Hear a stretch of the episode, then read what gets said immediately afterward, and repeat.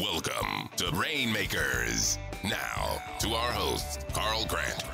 Welcome to Rainmakers, a new podcast I'll be hosting featuring the very best at business development. The term rainmaker refers to a person who generates income for a business or organization by brokering deals or attracting clients or funds. As global head of business development at Cooley, I have the most fun, rewarding job in the world. My firm represents amazing companies like SpaceX, Uber, Snapchat, Facebook, Apple, and Google.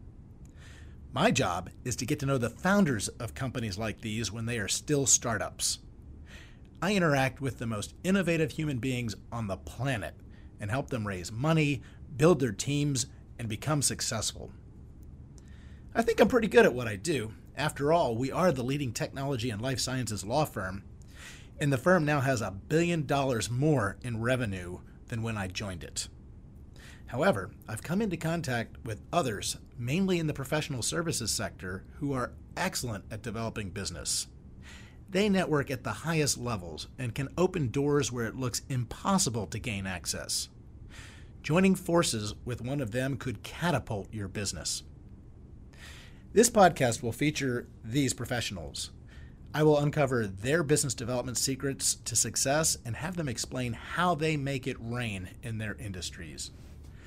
I will talk with venture capitalists, entrepreneurs, partners in accounting firms, investment bankers, H R professionals, agents, wealth advisors, insurance and real estate brokers, and many others. All my guests will be the top in their field, and we will discover how they win clients and get access to industry leaders, celebrities, and investors that some of us only dream about meeting.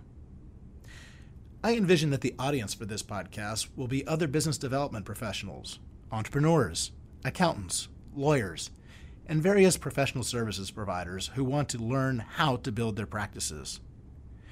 However, the most important listeners to this podcast will be students who one day want to have a position like mine. Today, there's nothing in the market to teach future business development professionals how to do this. I was really a pioneer in the business development industry. By way of background, as an undergraduate, I studied broadcast journalism at Ohio University, then earned my M B A at Indiana University's Kelley School of Business. Last year, I completed an executive education program at the Harvard Business School. I started out doing a couple of startups in the cable television industry. Then I began developing my professional network when I managed the capital attraction program for the Fairfax County Economic Development Authority. My job was to keep entrepreneurs from leaving Northern Virginia to raise startup funding in other regions. I did this by getting to know the C E Os, encouraging them to stay, and then getting to know the venture capitalists around the country and encouraging them to invest in these local companies. This was at the beginning of the internet boom in the mid nineties. In two years, I doubled the number of venture firms in Fairfax County, Virginia. I didn't realize it at the time, but I was building a professional network of venture capitalists that I would milk for the rest of my career. After doing this for two years and literally getting to know most of the venture community, I was recruited by the newly merged PricewaterhouseCoopers to be their very first business development professional. When I interviewed for this position, the person who hired me in nineteen ninety-eight said it was like he was leading me into a dark room without a flashlight and was not showing me the way out. This sounded like an exciting challenging challenge to me. It was like this because business development for professional services was brand new and had not been done before. My job was to sell financial audits. Every successful company would need an audit, but no one wanted to buy one. So I needed to figure out how to make audits sexy. The first couple of weeks on my job, I went around the office and talked with most of the partners to learn what they did. And when I learned who we audited, a light bulb went off in my mind. Most of the venture capital funds were our clients, as well as, well as the large corporations. I now had something very valuable to offer the emerging companies we were trying to win. I became their access point for much-needed money. They needed to grow to raise their businesses as well as customers they were trying to reach. While other firms were out trying to sell their services, I was providing valuable introductions to sources of capital and revenue. By helping entrepreneurs build their businesses, we won a whopping eighty-five new audit clients at P W C in the two years I was there, for a total market share increase of thirty-three percent. After that, I was on the management team of two venture-backed startups, including the very first company to distribute video over the internet. We raised a thirty-six million dollars Series A round led by a top-tier venture fund. But as my family grew with five children and a stay-at-home wife, my risk profile for doing startups changed, and I joined Cooley, the law firm we used at the two startups. I'm not a lawyer. I joined as their first client-facing business development professional, which had never been tried by a law firm.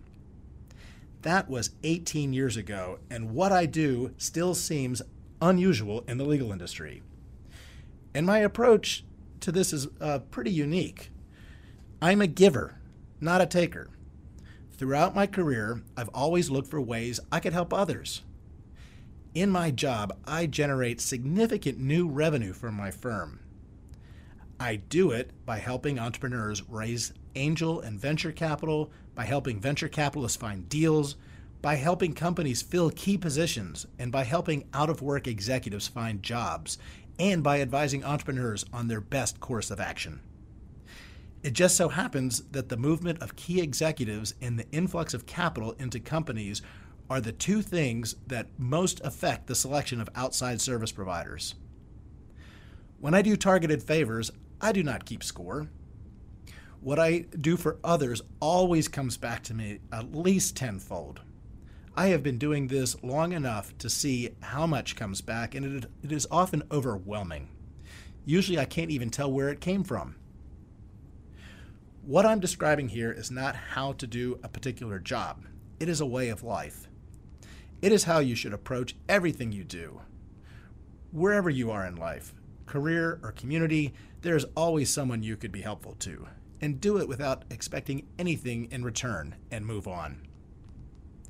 Some books about how to do this that I highly recommend are How to Win Friends and Influence People by Dale Carnegie, Go-Giver by Bob Burg and uh, John David Mann, and Super Connector by Scott Gerber and Ryan Paul. These books did not teach me how to do what I do, but they validated it and helped me refine it. And don't just do good for goodness sake, but do these things because they will help make you successful. Of the six jobs I've had after starting a business, only one of them have I applied for. The other five opportunities called me, including the one I have now. Roughly ninety percent of the business I generate from my firm reaches out to me directly or is referred to me. I merely answer my emails and voicemails most days. Of the hundreds of professionals I have assisted with their job searches, many of them I was barely able to help have sent me referrals or reached out to hire my firm. That is because most people ignore unemployed people because there's nothing they can do for them at the present time. But if you're the one person who cares and is willing to lend a helping hand, it makes you stand out from the crowd. Most people you help will want to reciprocate at some level. Being a giver and not a taker has not only made me successful in my career, it has made my life more fulfilling. Well, I've told you a little bit about how I make it rain in my industry, and I've been doing this a long time, so I could fill every one of these podcasts with a monologue. But that is not the point of Rainmakers. If you are interested in business development to help you be better at your current job, or if you think this is something you might want to pursue in the future, please subscribe and share this with your friends. Together, we can learn how other elite business developers do what they do so we can experiment with their approaches and become better Rainmakers. You have been listening to Rainmakers with Carl Grant.